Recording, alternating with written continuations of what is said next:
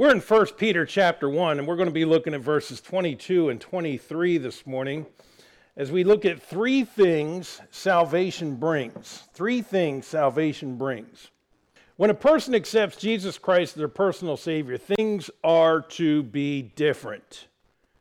Now, there should be immediate changes, but there's also the process that, Ste- uh, that Stephanie Enid just talked about of growing in grace, and that is a lifelong process, is it not? One who's been walking with Christ for years should be more Christ like than a brand new Christian, should they not? Paul says in 2 Corinthians 5:17, "Therefore if any man be in Christ, he is a new creature. Old things are passed away; behold, all things are become new." So in the passage we're going to look at this morning, Peter is reminding us that things are to be different after salvation. Let's read verses 22 and 23 of 1 Peter chapter 1. 1 Peter chapter 1 starting at verse 22, seeing ye have purified your souls in obeying the truth through the spirit unto unfeigned love of the brethren, see that ye love one another with a pure heart fervently, being born again, not of corruptible seed, but of incorruptible by the word of God, which liveth and abideth forever. So, three things salvation brings I want us to examine in this passage this morning. First, we're going to study there's an inward cleansing. An inward cleansing. Secondly, we'll notice that there is an outward showing. An outward showing. Then, thirdly, there's an upward living. Again, you and I need to understand that things are different after salvation. Let us look to the Lord for guidance. Father, I pray you guide as we examine these verses this morning. Again, teach us, Lord, that there are things to be different as your children. And so, Lord, I pray that we again be reminded of these things and then examine ourselves and ensure that they are so. We'll thank you for it in Christ's name. Amen. Aren't you glad, first of all, that once you were saved, there was an inward cleansing? That Jesus Christ forgave your sins. Now, when he died on the cross at Calvary, how many of your sins were yet future? All of them. So, how many sins has he forgiven? All of them. Now, once we're saved, we do not lose our relationship with God. It will and you know, once we're saved and we sin, we do not lose our relationship with God. Once we're saved, we're eternally secure, right? But as a saved individual, when I sin, I can break fellowship with God, but I'm glad He doesn't kick me out of the family, aren't you? That all those sins are truly forgiven. Now, when I confess them as a Christian, it's so I can restore that relationship with Him that's, or that, that's been broken, that, not the relationship, but the fellowship with Him that has been broken, because the relationship still remains. But understand, Christ died for all those sins too. But let's look at a few verses that talk about this forgiveness of sins. Acts 13 38. Be it known unto you, therefore, men and brethren, that through this man, through this man is preached unto you the forgiveness of sins. The forgiveness of sins. You know, in the Old Testament, when they would bring the sacrifices to the temple, they had to repeat the sacrifices because it was just a covering of their sin. It wasn't a washing away of their sin. Ephesians 1 7, in whom we have redemption through his blood, the forgiveness of sins according to the riches of his grace. Colossians 1:14 in whom we have redemption through his blood even the forgiveness of sins. I am glad he washed my black cart white as snow, aren't you? We can have a cleared and purged conscience. Hebrews 9:14 How much more shall the blood of Christ who through the eternal spirit offered himself without spot to God purge your conscience from dead works to serve the living God. Now listen.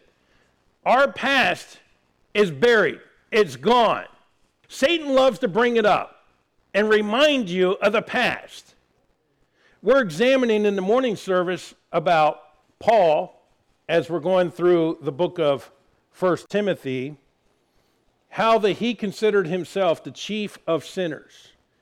Now, Because why? He said, I was a persecutor of the church. I was a blasphemer. I was these things. Now, is Paul dwelling in the past? Is he sitting there defeated because of the past? He says, no. But he's reminded that's what he was before he's saved. But he says, I have been cleansed. I'm washed. It's no longer what I am. And Christian, what you were before you were saved is no longer what you are today. Hallelujah. Because we are a new creature. Again, 2 Corinthians 7 or 5:17, therefore if any man be in Christ, he is a new creature. Old things are passed away, behold all things are become new. Now that word become new is a continuing action verb in the Greek has the idea of all things are becoming new. It's continually becoming new. Again, growing in grace, growing in the knowledge of our Lord and Savior Jesus Christ. I am glad that at the moment we're saved, the Holy Spirit of God took up residence. That's something new, isn't it? The believer becomes the temple of the Holy Ghost. We looked at that on Wednesday.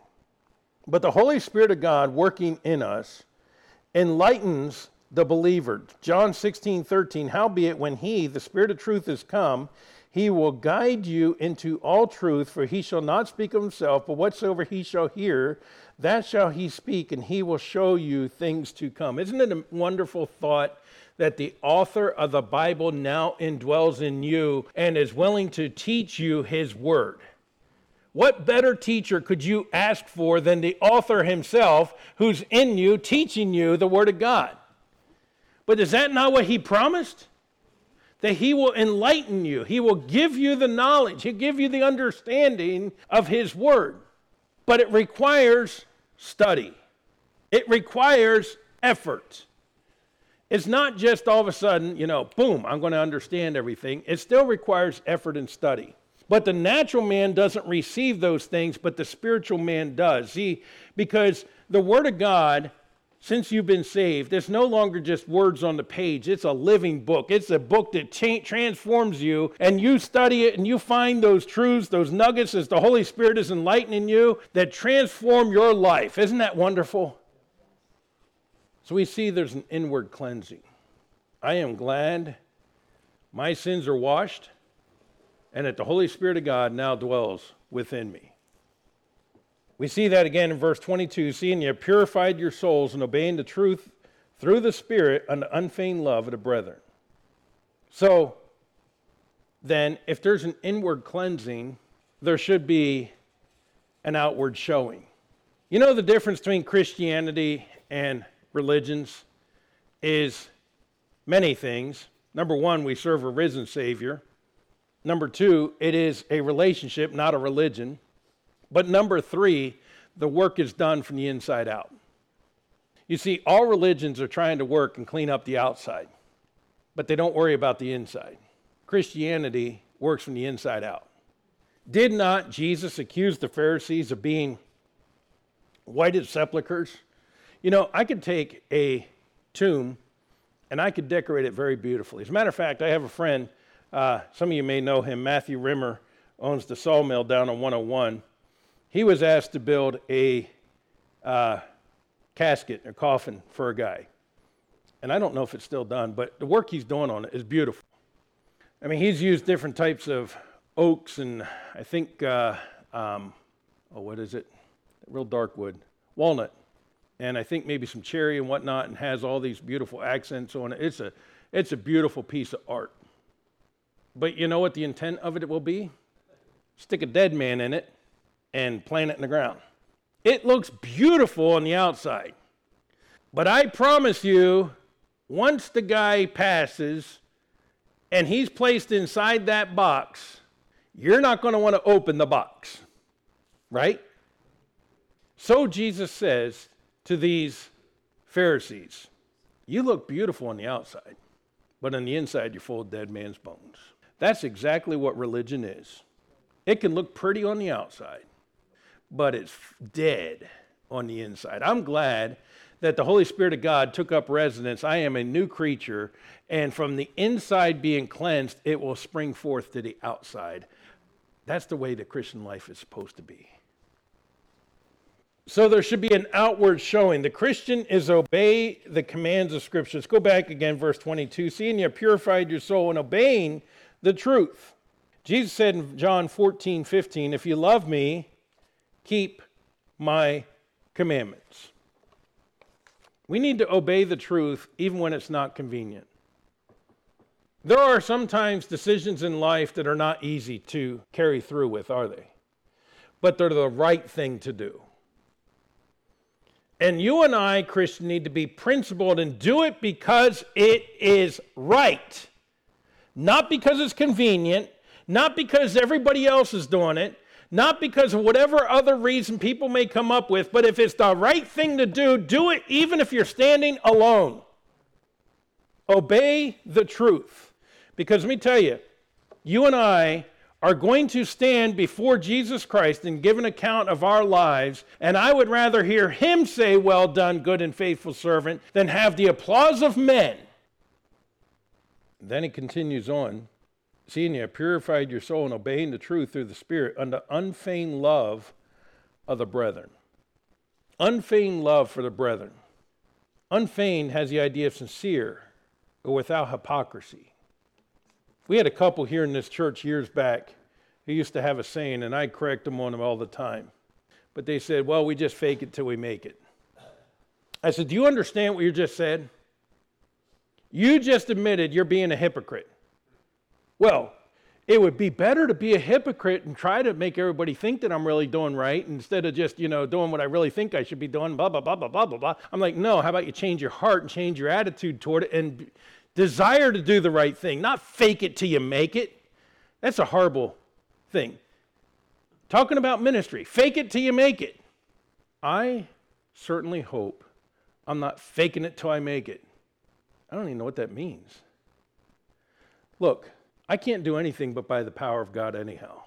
So I don't have to fake it. I just need God's power. And have you ever noticed? I hope you're not one of those that compares preachers with preachers. There are some out there that, oh, this preacher, he's the greatest thing since sliced bread, blah, blah, blah, blah, blah, blah, blah. But that preacher, he's boring to listen to. Let me tell you what matters more. What are they preaching? Listen to the message. Don't be entertained by the messenger. Listen to the message. Now, some men do get excited when they're preaching. That's okay. Wednesday night was killing me being tied to that microphone up there because I like to move. Okay? I like to move because from here I can really see your faces.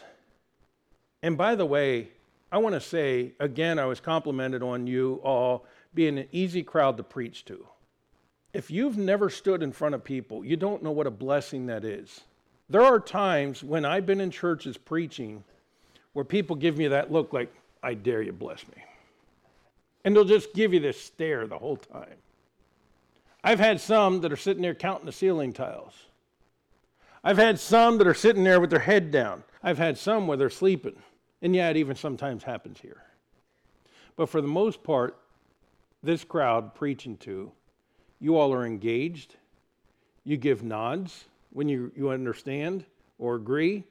You give looks of confusion when you didn't quite understand a point. And that's actually good. No, that's not a bad thing because that means I didn't explain the point and I need to figure out another way in order to say it so that it helps connect. So the feedback that you give is actually very good. And also, the other thing that is very encouraging is I see a lot of pens writing down notes.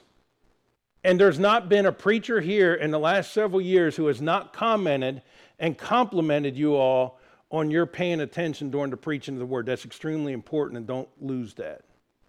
That was a sidebar that took me so far from where I was, I forgot where I was. Where were we? Sincere, without hypocrisy. By the way, your listening shows the sincerity of your listening. You're not here just to fill your hour of time and, hey, God, I did my time. But your sincere listening actually shows that you truly want to hear the Word of God. That's why it's so important. And trust me, when we were on deputation, I stood in a many a pulpit and I would go home and tell my wife, I said, that message was so hard. She goes, You preached it before. I'm like, the crowd was not engaged whatsoever. It was hard to preach. Do we have a sincere love without hypocrisy for the brethren? Sometimes that can be a tall order because there are some who are easier to get along with than others. Now, don't sit there and think, does he not get along with it? No, I get along with every one of you here. We have a great church. Praise God for it, right? But we need to be careful of gossiping and backbiting and dissension and division and cliques. We're too small for cliques. Maybe that's a good thing. I don't know. But the love here is the phileo love, the brotherly love that we should have toward one another. Now, it's interesting because seeing you purified your souls and obeying the truth of the Spirit unto unfeigned love of the brethren, see that you love one another with a pure heart fervently. So the first time is the phileo love, the one from which we get the word Philadelphia, city of brotherly love. If you've ever been there, it's the city of brotherly shove, but dirty city. I guess they're getting it cleaned up finally, but anyhow. The second time it's used is the agape love. So the phileo love is the brotherly love, but the second time it's used, it's talking about the agape love. Okay, so seeing ye have purified your souls and obeying the truth through the Spirit unto unfeigned phileo of the brethren, see that ye agape one another with a pure heart fervently. In other words, we're to go beyond just a brotherly love, but we need to have a selfless, sacrificial love for other believers. Oh, preacher, now you're stepping on toes. I can never love them that way. Well, Jesus Christ loved you that way. And if you call them brother or sister, you're going to be spending eternity with them in heaven, so you might as well learn how to love them now. Now, it says it's to be a fervent love. That means the idea of an intense or continual love. I have one older brother. I can pick on my brother relentlessly, and he could pick on me relentlessly. One time growing up, he tried running me over with the tractor. Another time, I was taking a two by four and split his head wide open. My mom caught me, thankfully. We were brothers. We loved each other. We would pick on each other. We fought like cats and dogs, but don't you ever pick on one of us. The other one would stick up for him. That's how brothers act, right? Okay, sometimes, like Ronnie, Wednesday. We were just bantering with Ronnie relentlessly on Wednesday. I don't even remember what about.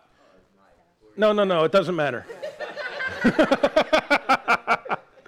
oh, I see it's gone too. Yeah, I messed up trying to get it in rags, and then I had to shave it off. It looked good before, but. No, it didn't.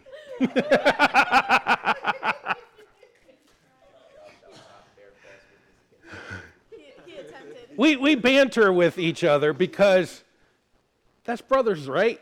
Right. But the truth is, if somebody were to attack Ronnie from the outside, I'd be there defending him. Not the stash so much, but the Ronnie. but beyond that brotherly love, there ought to be that agape love that's willing to sacrifice for one another. I am thankful to be part of a church where we, when somebody has a need, people are willing to step up. You know, I've even had times people come to me and say, hey, is so and so have a need? Because I've heard that da da da da da da. That's really a church that's in love with one another, trying to make sure that each other taken care of and looking out for one another and, and trying to help each other and trying to encourage one another, trying to help each other grow. And I'll be honest, over the last several years, I've seen more of that here at Freedom Baptist Church than I had before. And maybe partly this is a true story because I would never tell you a false one. So why did I say that? I don't know. Several years ago, when we started the fellowship time, it's about the same time that I started having the ushers keep attendance. I had several men in this church come to me and say, Pastor, I got a problem. I'm like, okay, what's that? He says, I don't know anybody's name in this church. I said, that is a problem. I said, good thing you're now taking attendance because you're going to actually have to learn who's who. Oh.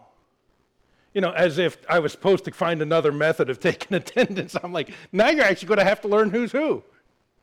I think that really has changed our church because everybody finally realized I can't just walk in, sit down and worship, and walk out. I'm part of a body of believers. I really need to know this body of believers. And I have seen more of you fellowshipping among yourselves and fellowshipping even outside of church now, heaven forbid, like brothers and sisters in Christ, taking care of one another. But that's the way it should be, should it not? By the way, it's okay to invite somebody else over to your house and, you know, or go do some activity together. It's fine. Because it should be a fervent love, an intense love, a continual love because this love demonstrates our love for Christ. John 13, 15. By this shall all men know that you are my disciples if you have love one toward another. Yet it's interesting. You go in many towns and you find out there's a church on this corner, and then two blocks down is a church that is, used to be part of this church, but they couldn't get along, so they split off and they started their own church. And then two blocks down is the church that realized they should have never split from this church, but they can't go back to this church, so they start their own church over here. I mean, it's ridiculous because Christians Christians fight about the silliest little things. And yes, we have a coffee stain in the middle of our carpet. It's been there longer than I've been here. And everybody has tried to get it out, but it's still there. And don't leave the church and split about it. It's okay. We like our coffee stain.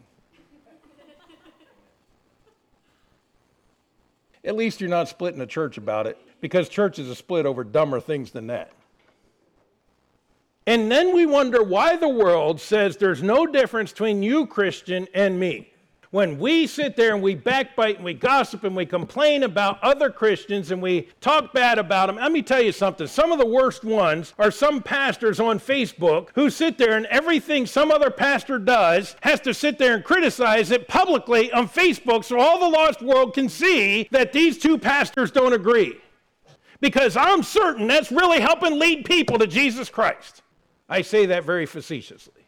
And sometimes I want to correct them, but the problem is, unless I call them privately, if I put it on Facebook, I'm guilty of doing exactly what they're doing. Whatever happened to when you have a disagreement, pull somebody aside and talk to them about your disagreement in private? Years ago, when I worked at Walmart, there was a man who was, uh, I think he retired from the Marine Corps. I know he served in the Marines and he was a Vietnam veteran, uh, Vietnam era veteran. And management had a problem with something he did. And these two young managers, and we're talking a guy who's very elderly gentleman, standing there in sporting goods with these two young managers sitting there chewing him out right in front of customers and everybody. Thought that went through my mind was praise in public, reprimand in private. That's what I was taught.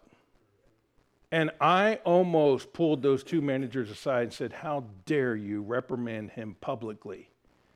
I said, He is a United States Marine veteran who served in Vietnam. He deserves a little more respect than that. I didn't say that to him, but I was that close to saying it to him.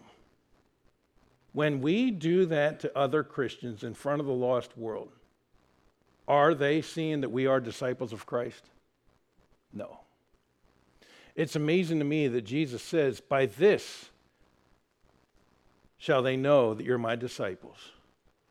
Your love one to another. Our love needs to be so unique, so different, so sacrificial for one another that the world says, you know, there's something different about those Christians, the way they treat one another. That is not exemplified in most churches today. To the best of my knowledge, our church strives to do so. And I thank God for it.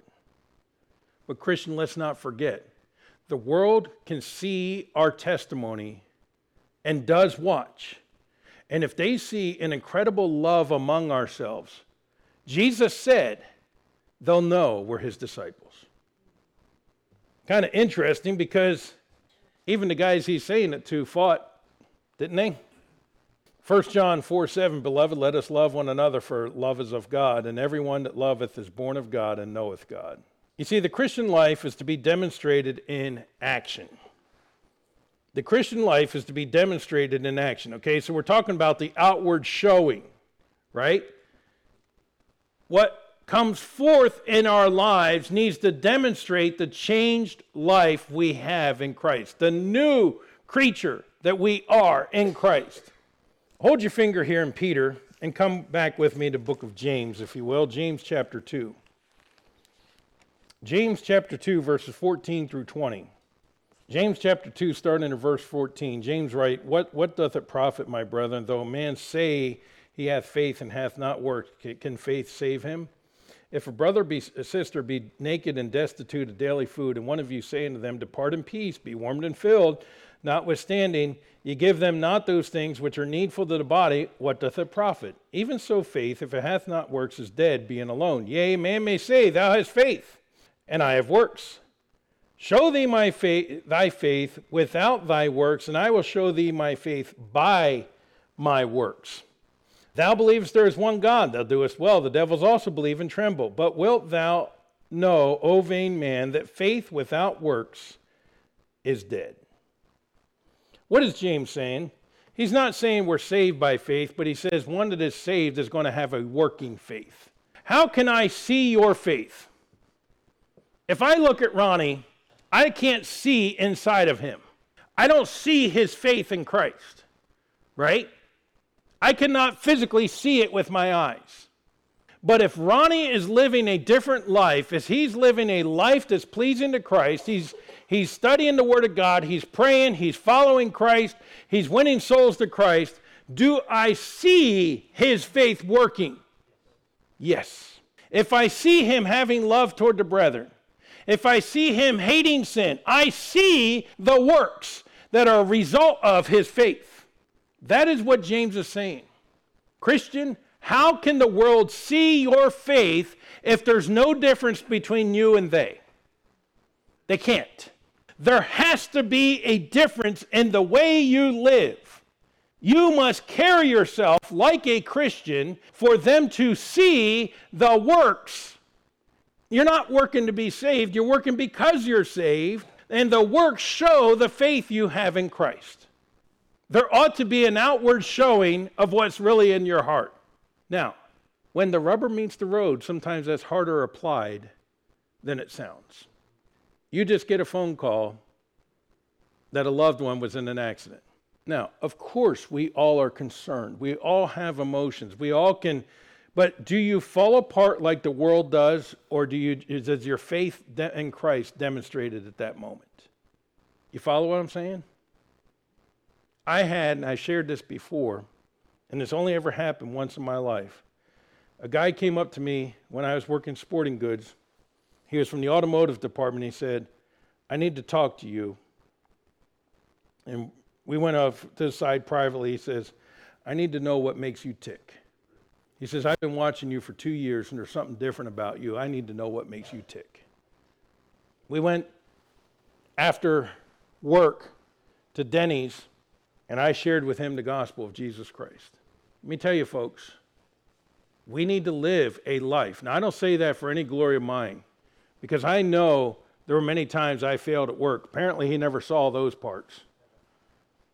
But you and I need to live a life demonstrating Christ that they could come to you and say, There's something different.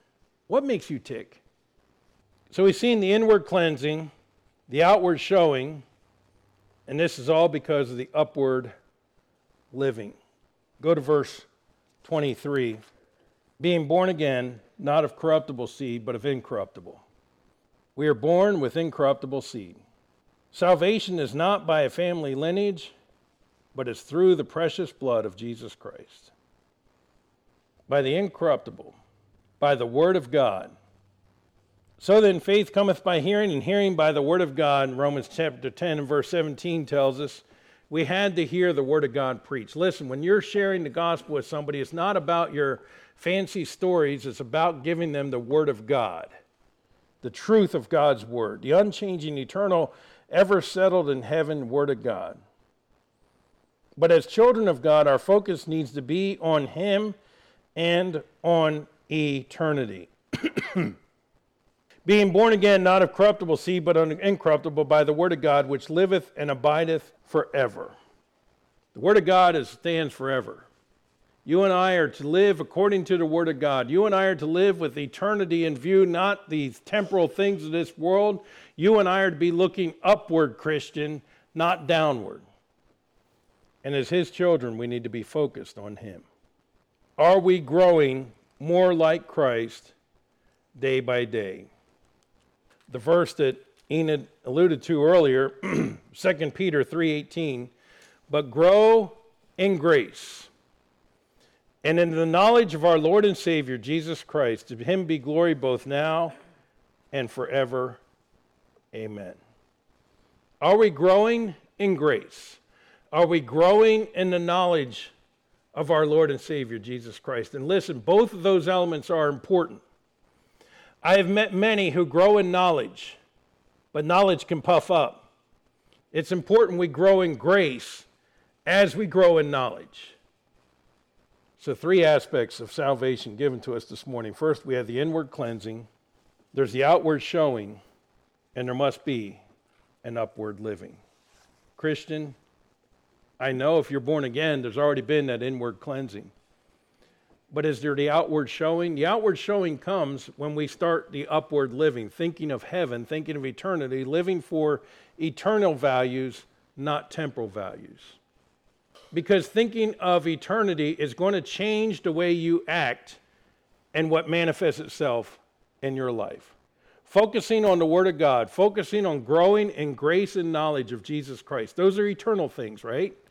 Focusing on those is going to change the outward of what others see. These three things should be apparent in your life since you've been saved.